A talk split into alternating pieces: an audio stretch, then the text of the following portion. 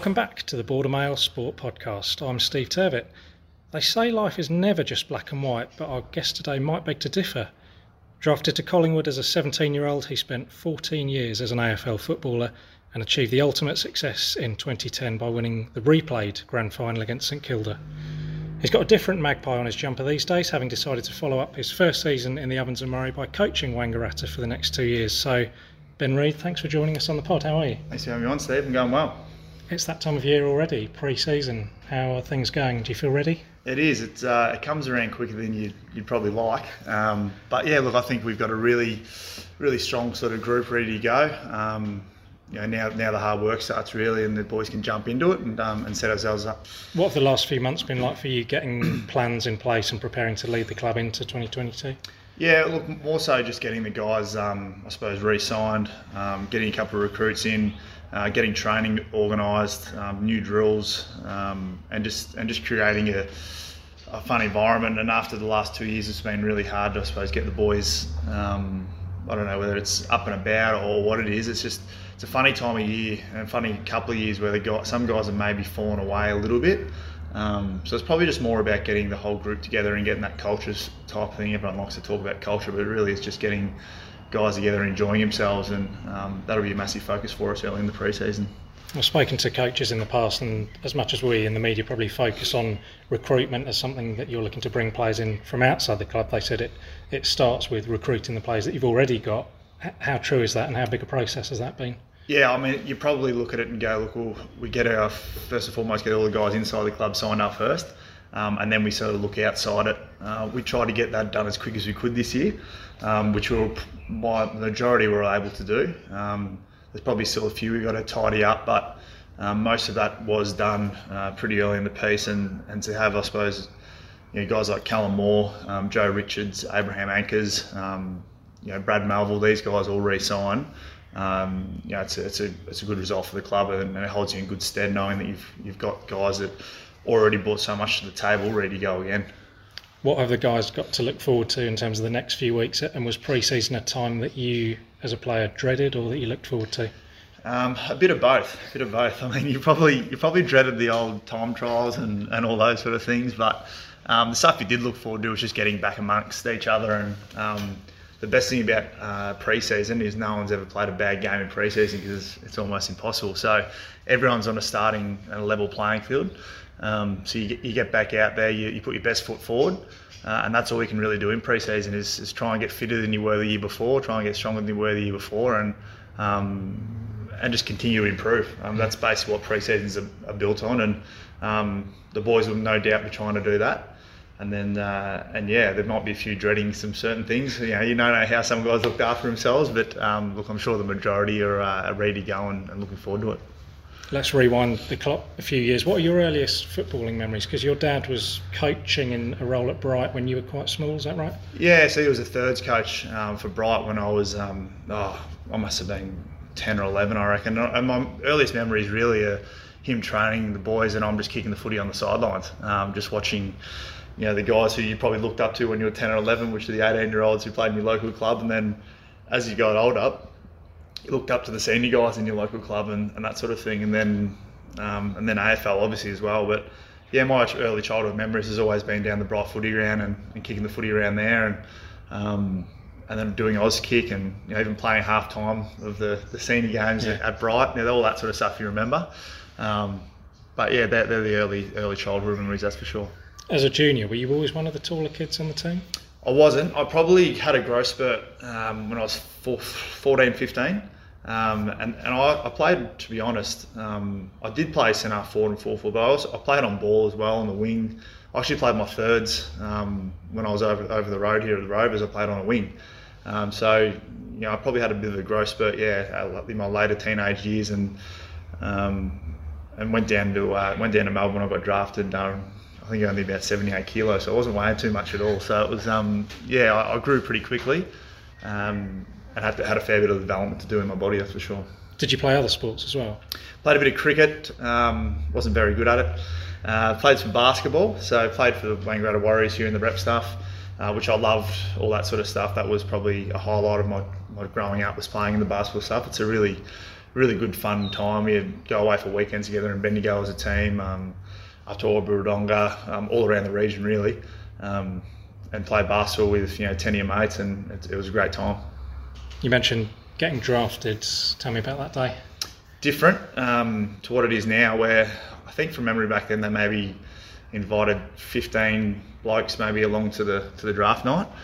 Uh, wasn't the coverage wasn't anywhere near its like today. I think we were on the old wireless. Um, don't even know we had wireless then. It might have been the old dial-up, yeah. to be honest.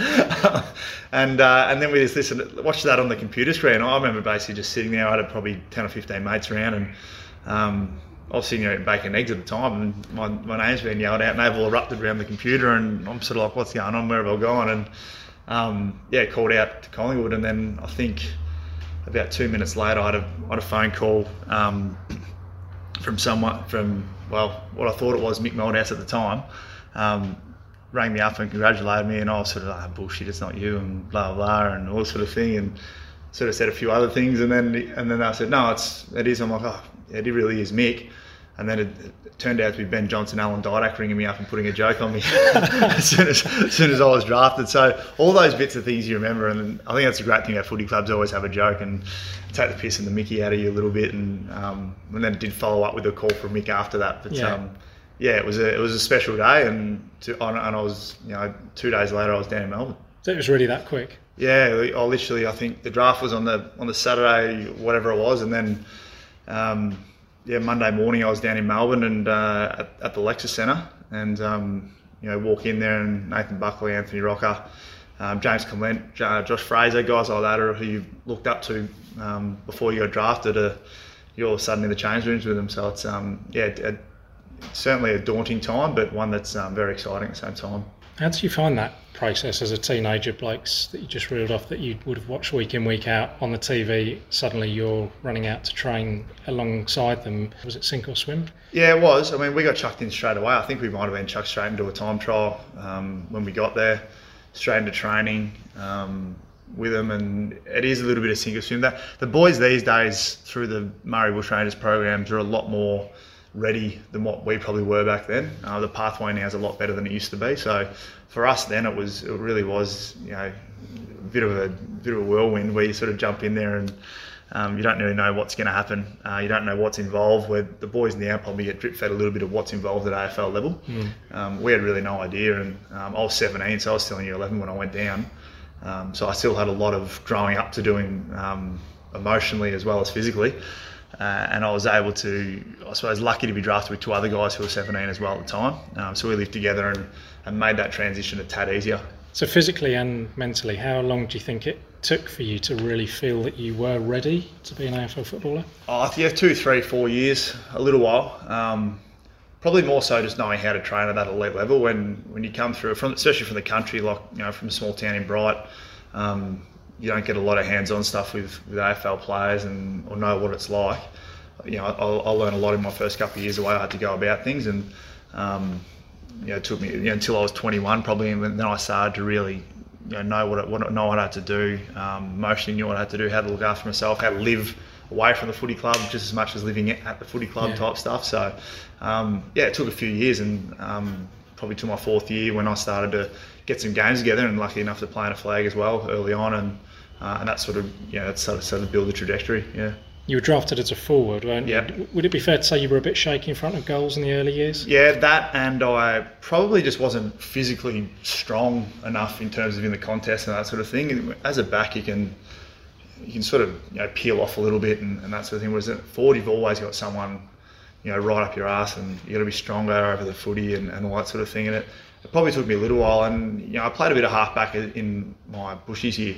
Um, and then Mick sort of came to me after my second year, I think it was, and um, asked me what I'd be interested in playing. We had, you know, Shane Wakelin was getting a bit older, Jimmy Clement was was on the way out, Presty was getting a bit older, so they probably were looking to, you know, develop a, another tool coming through.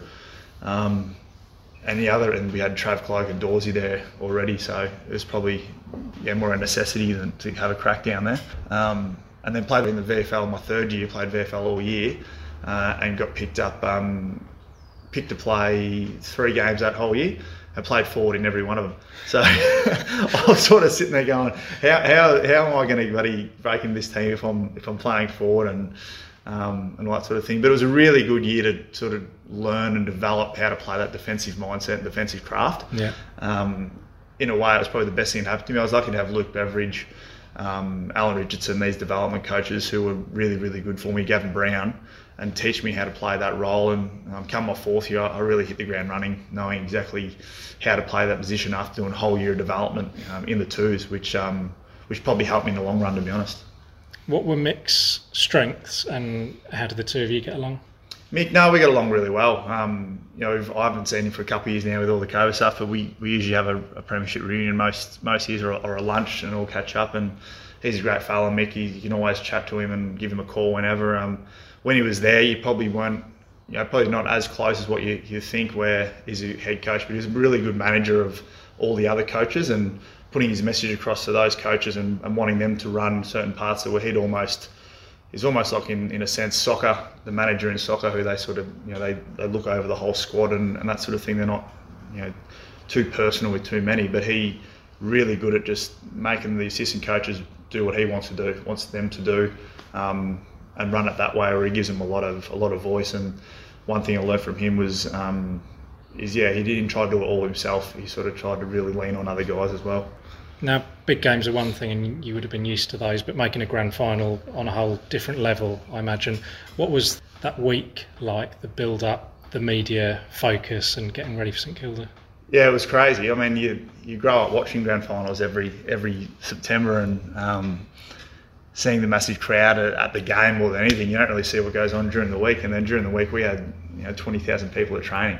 Um, you know, watching watching training and on the probably trained three times. So every session there was literally 10 to 20,000 people there just watching training. The last one was just phenomenal because it was going into the parade. So you sort of go out there for a quick kick around. You literally feel like you're floating on air when you're running out there. Um, everyone's there watching you. The sun was a beautiful spring day. And then we go into the go into the, the parade after that and you sit in the back of a Hilux and you know, going going along the streets and seeing people out of windows and, and all this sort of stuff. It was it was an unbelievable experience and one that unless you sort of go through it yourself, it's really hard to sort of explain to people what it, what it's like. Um, but one that I'm very very lucky to, to have had, um, and yeah, something you don't take for granted. That's for sure. The game itself has obviously gone down in history. The TV pictures yeah. at the final siren show you and pretty much everyone else on the ground flat on your back. Yeah. What was going through your mind in that moment? Uh, I'm stuffed. I don't know if we can go again, do we? it was that was like I've said it to a few people that that was the hardest physically taxing game I've ever played in that draw.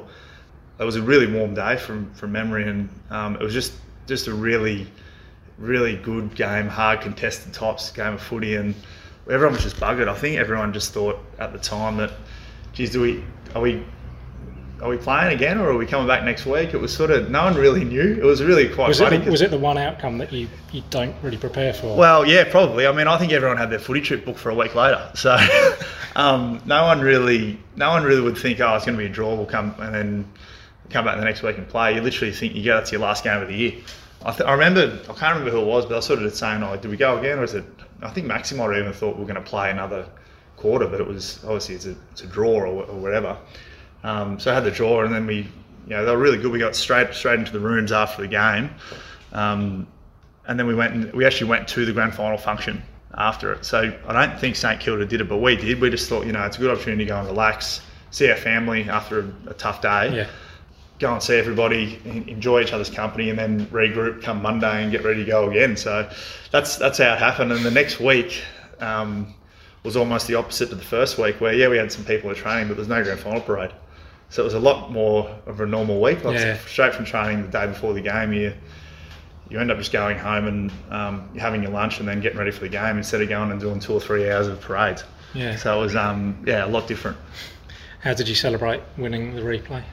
Yeah, hard. Yeah, we, we celebrated pretty hard. We, we only had probably three or four days to be honest because um, Shane O'Brien had his wedding over in um, Bali, so a fair few guys had to fly off um, to Bali, and there was other guys myself who had a we had a holiday booked to go over there anyway. So most of them changed their holidays till that next Thursday, Friday. So we had what's that Saturday four, four or five days of, of partying and you, know, you do all the grand final memorabilia stuff as well. So it's it's a pretty full on three or four days. And then we went over to Bali and of course caught up over there and carried on a little bit more. So yeah, it was a really good time and yeah, look, it was yeah awesome. I think I'm right in saying there was a conversation between you and Nick Maxwell, and he gave you some advice or some home truths about what it's really going to take if you want to make it as an AFL yeah, footballer. that was um, about round seven or eight that year. So we were playing. Um, I think I played. I would, I would have been playing my third or fourth game for the year. I think it was. We played against Brisbane up in Brisbane, and um, Jonathan Brown and Fev, obviously, were Brisbane then. Um, and I came in, and to be honest, I think I had six kicked on me by um, Brownie, and I was, you know, I learned more playing on him that day than I learned on, you know, in the next 25 games, whatever it was, and he. Uh, and, you know, we, we ended up losing anyway and um, went back to the hotel and your, your tail's between your legs a little bit and I jumped in the lift and I just wanted to go to my room. Um, and I sort of got in the lift and the door's about to close and then all of a sudden I see his hand come through I went, oh, you're joking, who's this? And it's Maxi. I'm going, all right. So he's come in and he sort of said, how you? I said, oh, yeah, not great, mate, blah, blah. And he goes, pretty much just looked me between the eyes and said, look, if you want to play on this back six, you've got to learn to play on these big guys. Otherwise, you, you know, you're going to be out of the side pretty quickly. And yeah, it hit me between. And I've always been one to, to want advice straight between the eyes. I never wanted to, you know, have it sprinkled to me and like that. I just wanted to be told straight up what I had to do, blah blah. And yeah, he told me straight away, and he and he um, and that probably changed my whole mindset. I started to work, you know, twice as hard with Max Hudson, who was our defen- one of our defensive coaches there then me and Nathan Brown did a lot of work with him, and um, and then the next week out, I, I, came and had a really good game, and that probably started, you know, the, the upward curve, I, suppose you'd call it, to playing some better footy and being able to be a part of it, you know, which was a really good back six or seven for the next two or three years. To the point he really wanted to get across was, I want you to play your role and really concentrate on that. Yeah, play your role and um, and just never give up, basically, and learn a little bit more about other players and that sort of stuff. So he was instrumental in my development as well, Maxi, and uh, that's why he was such a good leader. He, he, never shirked an issue, or whoever it was with, whether it was Mick, whether it was you know a rookie coming in, he'd always be upfront and honest with him, which I think is the only way you can go about it. You can't just sit there and you know bullshit people. You got to be you know straight up with them. Yeah. You had a good run, I think, four or five years where you played 20 plus games, yep. and then other years where injuries were a bit more of a hurdle for you. When you knew that you were going to have to spend a bit of time on the sidelines, how did you sort of process that and deal with it to work through it? Yeah, look, I probably got better at it as, as I as I you know had a few more injuries. But when I first started, I, I was getting I get really really upset, really down. Um, struggled a little bit to sort of see any light at the end of the tunnel, and you know everything was you know why me, why me, why me, and all that sort of thing. And and as I sort of got I suppose I suppose when I got a few more injuries, I started to sort of go and speak to people and work out, you know, how, how can I turn this into a positive and that sort of thing. And um, probably, to be honest, my, till my last three, three, four years, where I started to actually, you know, use it to go and help younger guys um, and try and speak to them a little about things. Even if it was guys who got injured and help them out with some recovery stuff. And um, that's probably the way I tried to do it. Um, trying to help some guys out with their footy stuff. And guys like Mark Keane and um, who was from Ireland came over and try and help him out with some stuff. Uh, Darcy Moore, when he first got there, tried to help him out with as much stuff as I could. So you try and, you know, as much as you you are down and you want to get out there and play, you still got to try and t- you still got to realise there's a team there, and you got to try and even if it's a one percent help, so be it, and you try and do that. So that's that's what I tried to do, and you know that was that was probably the one thing that I learned as we were going that you can have more ways to help a group if you're not out there. How did ballet help you? Ballet um, wasn't so much ballet. It was sort of it's sort of funny story. Everyone thought I was going and putting on a tutu and dancing around, and doing all this sort of thing. But I actually, to be honest, it was just about their strength and conditioning program. It was when I went in there, there was a girl that would have been a lady. She would have been, you know, probably five foot five and about forty kilos, light as a feather, and she was doing this exercise. And the, and the lady who was taking through exercise, "Do you reckon you could do that?" And I thought, oh, "Yeah, I could do that."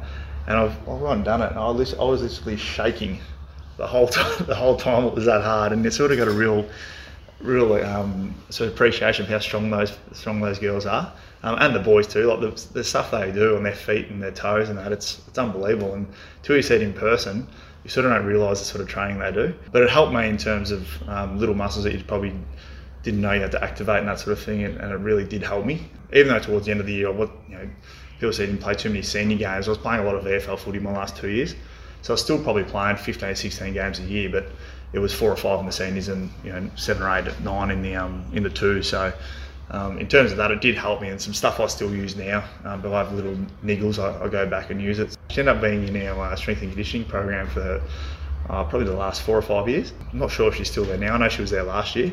Um, but she sees guys like who have had soft tissue in the past, like Jamie, Jamie Elliott, Darcy Moore, um, did a lot of stuff with Tom Langdon, um, Danny Walsh did a lot of stuff with, and even even guys who, who have little niggles like Pendle Caesar. Um, so so people like that just um, drop in and see her and, and, she can tidy him up a little bit. Like that's the way she used to, to phrase it. Yeah. Talk to me a bit about Bucks. He was your coach for the best part of ten years. How did he get the best out of players, and um, how much did you enjoy playing for him? Yeah, look, Bucks at the start, I think um, he probably, uh, what's the word? He probably tried to do too much of his own terms. Where I think he got better at the end. He got an understanding of every player is a lot different. At the start, he, he might have thought that you know had to, everyone had to be this certain way. Where he, he got better as he you know, started looking at the player's strengths and playing in those positions. And there was no there was no surprise that it went from you know 2016, 17 were pretty average years to 18 playing in a the grand final. So yeah, he his whole development got better and better. I actually think he's probably coaching the best he was coaching when he's been given the, the flick. I think his his last sort of two or three years he was probably coaching better than he had before. But it's you know it's AFL footy. Um, if you don't get the wins on the board, it changes. But look, I think a lot of I learned a lot of stuff with Bucks um, in terms of you always got to work hard to earn your opportunity and all that sort of thing. Um, you know, I learned that probably when he was playing more than anything. I mean, he was 35 or whatever it was in my first year. Um, played a year with him, and to see the way he trained as a 35 year old and how you know how um, he was just almost anal about everything he did. Uh, it made you know you got to work pretty hard at this, and there's no no surprise why he was such a champion of the game footy wise. You pick up bits and pieces from him in that respect, and then and coaching wise, you know his philosophy was you know being really good in the contest and and that sort of thing. And um, you know, I learned a lot off him as well. And you try and pick up as much as you can from anyone. So he was fantastic. And um, yeah, I was, I was sort of a little bit surprised he he got given the flick. I thought they might have given it a little bit longer, but he um, to the end of the year. But it is what it is, and I'm sure he'll. Uh, I'm sure he'll go on to do good things. I can't see him staying out of footy for that long. Put it no. that way. Maybe that illustrates that you know what's really going on behind the scenes. You see where a coach is at and, and his strengths and what's portrayed in the media or on social media and headlines can be quite different to that. Yeah, well, I think I mean, you know, any any you know media and, and that sort of thing. Uh, you know, a lot of the time you don't know the full story. You know, there's m- most things that you know when I go across all my years in footy that most of the things that was said, you know, most of it was probably wrong um, in terms of what they actually said happened and or, or, what was happening inside. Couldn't be any further from it. There was times where they're saying, "Oh, was a massive breakdown inside the club." We were just losing games of footy. Um, we just weren't playing good. We had, a, we had a great time all together in there, but we were just losing. And and losing creates negative stuff that gets printed, um, and then people just start making new assumptions about what's going on. Where, and the other side of things, winning can hide cracks. Um, you, know, you could be winning all the time, but there's little things going on that might not rear its head at that time, but it'll rear its head down the track.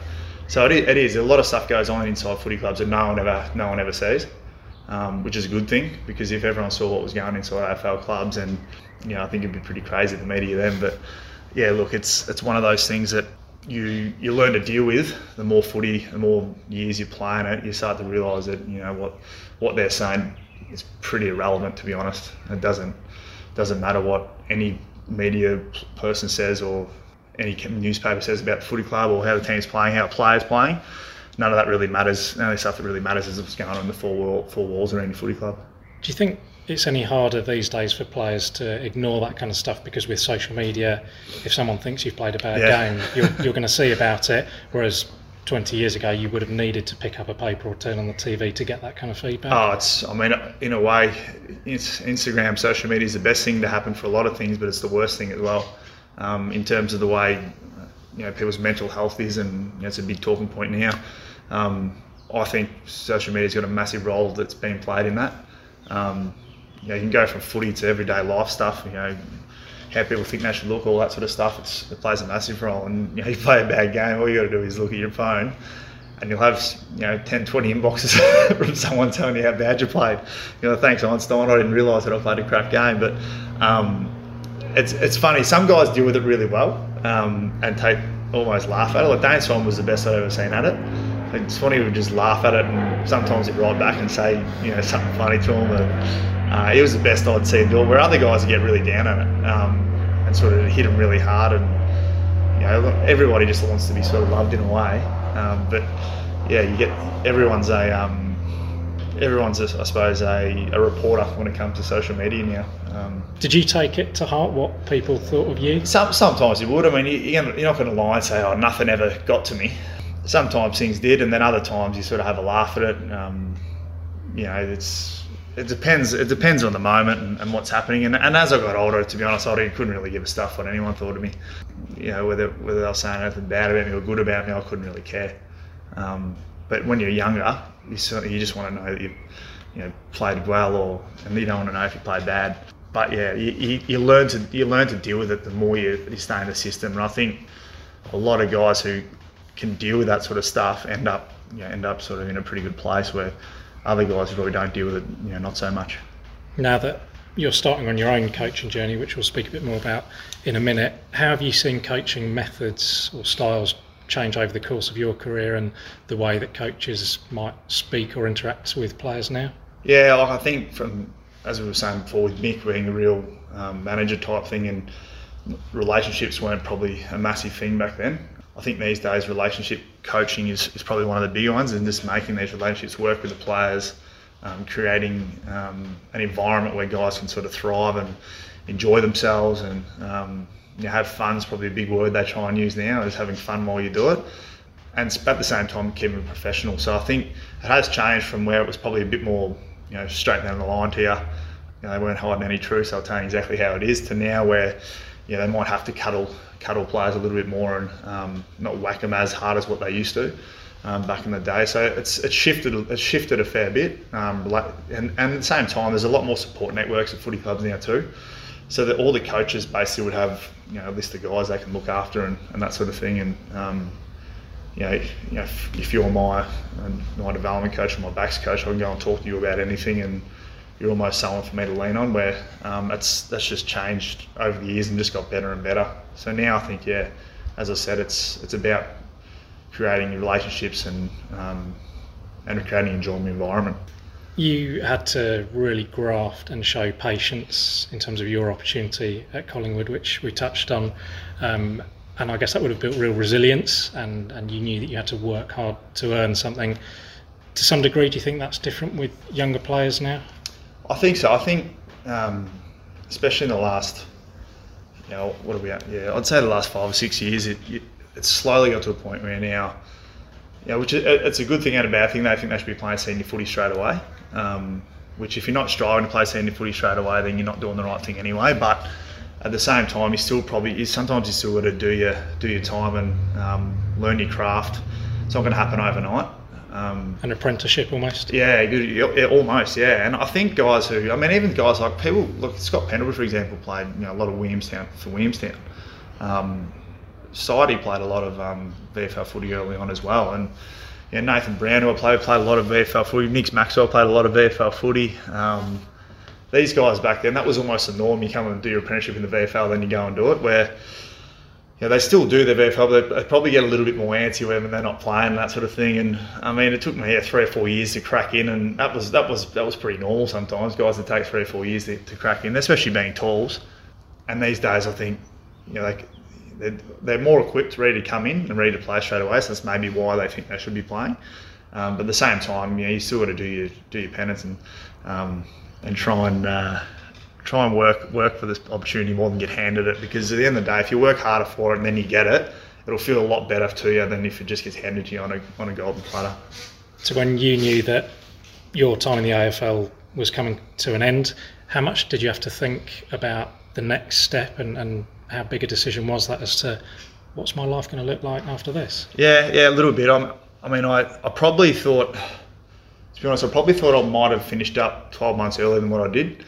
So at that point, I was probably thinking, you know, what am I going to do now? I've, you know, I bought a, a, property up in Bright, so I thought, know, I'll always we'll move back there. We'll we'll start our next phase of our life up there. And I got another 12 months on my pro- contract, so I didn't really put any um, any ceiling on, on what might happen that year or where it might go. I just I thought, you know what, if, if it goes really well and I get another 12 months, great. If it doesn't go well, then this will be my last year.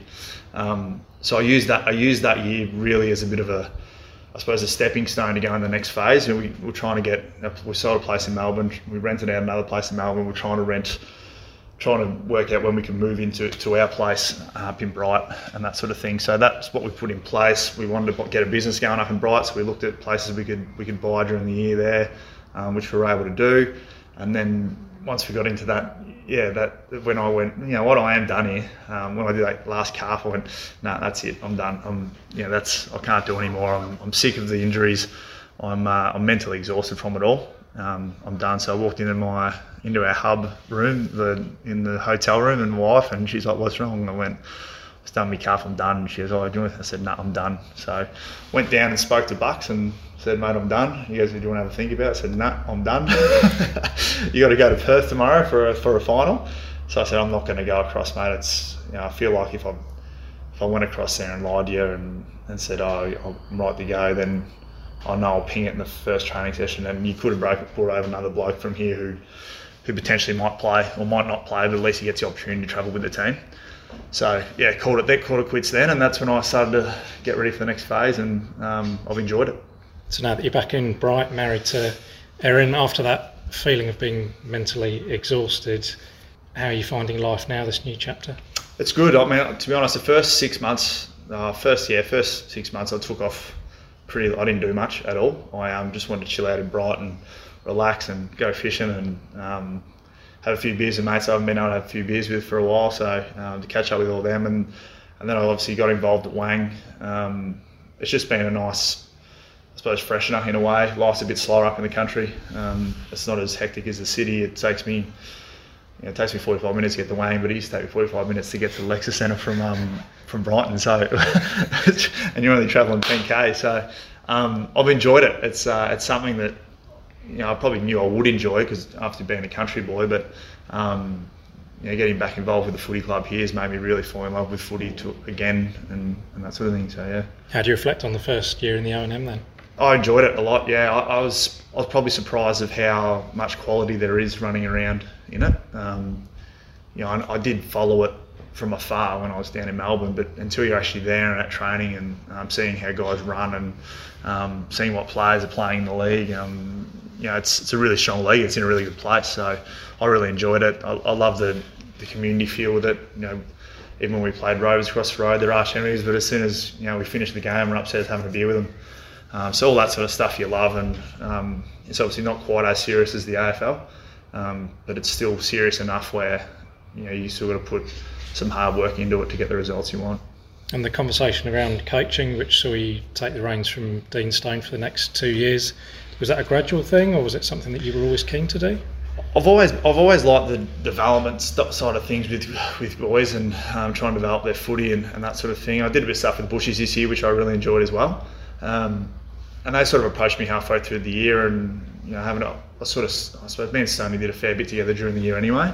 Uh, and a lot of it came down to if he was going to stay on as an assistant with me because I think he's great the way he, he gets around the boys and, and, helps them out. So he was a massive reason why I decided to do it because he was going to stay on. Um, if he didn't stay on, then I'm not sure if I would have or not. Um, I might have, but I still would have had to have you know some support there. You know, I'm pretty new into the role. There's probably a lot, there's a lot of things I'll learn on the go. Um, and he's he's the guy there to help me with that and lean on him and, and touch base with him when I can. So that'll be um, looking forward to working with him and the group of coaches we have there. And you know, Dale Carmody, John Henry, um, Dave Fayer's in now, Justin McMahon. Um, so we've got a really good group of coaches there mm. um, that I think will will benefit each other and, and help me as well, stepping into a, a whole new role. And someone said to me, "You don't know what's going to happen until you get in the driver's seat." So until I'm until I'm probably into that first game, it'll probably just feel like I'm doing what I normally do, and then the first game will probably hit between the eyes a bit. But I'm looking forward to it. In terms of the strength of the comp, Albury were unbeaten last year. Rovers at, at their best looked incredibly strong. Myrtleford have been recruiting, just to mention three. How do you see it playing out next year? I think it'll be tight again. I think, you know, from what guys were telling me last year, um, have not had a lot, great deal to do with it prior to that. It was a more even competition, um, which is what you want. You want as even competition as you can. You want you know five, six teams to be able to win the flag. You don't want you know one or two, three teams every year to be able to win it. Um, it's important for the region to have five, six teams that can win it. And, and I think I think next year, as you just the, the names you just read out, um, I think they're all certainly a chance to, to win one. Um, and it's going to be I think about what teams gel together the best and um, and which teams are in form at the right time of the year. I think it'll be yeah a, a tight tight season, which is great. You happy with your list? We are, yeah, we're really happy. I mean, we've like I said, we've been able to get most of the guys from last year in terms of our senior squad signed up, um, and we've added Jackson Clark and um, and Liam McVeigh from West Preston, and those two um, will add a lot to us. Uh, they're both senior footballers from down there, 24 years old, so they're right in that right age bracket. Um, and, and Jackson's moving back here, and he's got leadership written all over him in terms of the way he goes about it and the way he carries himself. So um, yeah, really happy with where it's that. And but in saying that, a list is only one thing. It's about doing the work, and, and we'll get stuck into that tonight. Any more irons in the fire in terms of, of your recruiting? Um, not not not too much at this stage. You will always you know suss it out. We still got you know um, some guys I suppose who we spoke to and, and haven't got back to us or that sort of thing, but at the moment, mate, it's we'll, we'll, get stuck into this, and we're pretty happy with what we've got. Um, if we get anything else, it's just a bonus. Which player or which players excite you about their potential for this season? Oh, look, Joe Richards really excites me purely because he's only about 21 years old. Someone said to me, you, know, you need another mid, and I was thinking, well, you know, Joe's only 21 years old, so his best footy is probably still two or three years away in terms of his body and his and that sort of thing. So he really excites me the way he goes. And the best thing about Joe is he does the work all the time so he excites me more than more than most. Um, you know, seeing another year of Cal Moore, Abe, Abe Anchors coming back as well. Um, it'd be really good to see those two go again. Um, even some younger guys um, in the team. Lukey Saunders last year had a really good year at halfback, so I think he, he can go to another level this year. Um, and then there's, there's going to be opportunity. I mean, Benny Spate's gone, um, Josh Porter's gone, so there's going to be opportunity for guys to step in and have a crack. And there's certainly some young guys there, whether it's through the thirds or the twos, that um, that hope they can really stake a claim and, and play in that that team come round one. Clearly, having success at senior level is pretty high on your list of priorities. But at a club like Wangaratta, how aware are you of what else is going on around you, whether it be the netball section, the other grades of football, the committee, the people behind the scenes, and making sure that this is one club? Yeah, I think I think especially at community sport, you need to have an inclusive club and everyone do things together. Like we'll, we'll try and have a few things this year, whether the netballers join the footballers for a Saturday session. Um, and it might be a you know, little circuit or it might be a you know a run or, or something like that where we all just do it together. It doesn't mean we're going to break records. Well, that's just about getting together and, and, having a bit of a bit of fun. You know, we might do a netball training session and go against the netballers, like you know stuff like that. So it might be just things where we can have a laugh with each other and, and just bring everyone together. That's probably the most important thing. And as I said, you want to be successful at every level. So the reserves we want to be at the top of the ladder. We want the seniors there. We want the thirds there. We want the, all the netballers there. Um, if everyone can aim to go as high as they can, and you fall short, well, you fall short. It doesn't matter. At least if at least you aim for as high as he can go. Ben, good luck for the year ahead. It'll be very interesting to see how it all plays out. And thanks again for coming on the podcast. Beautiful. Thanks, Dave. Thanks for having me.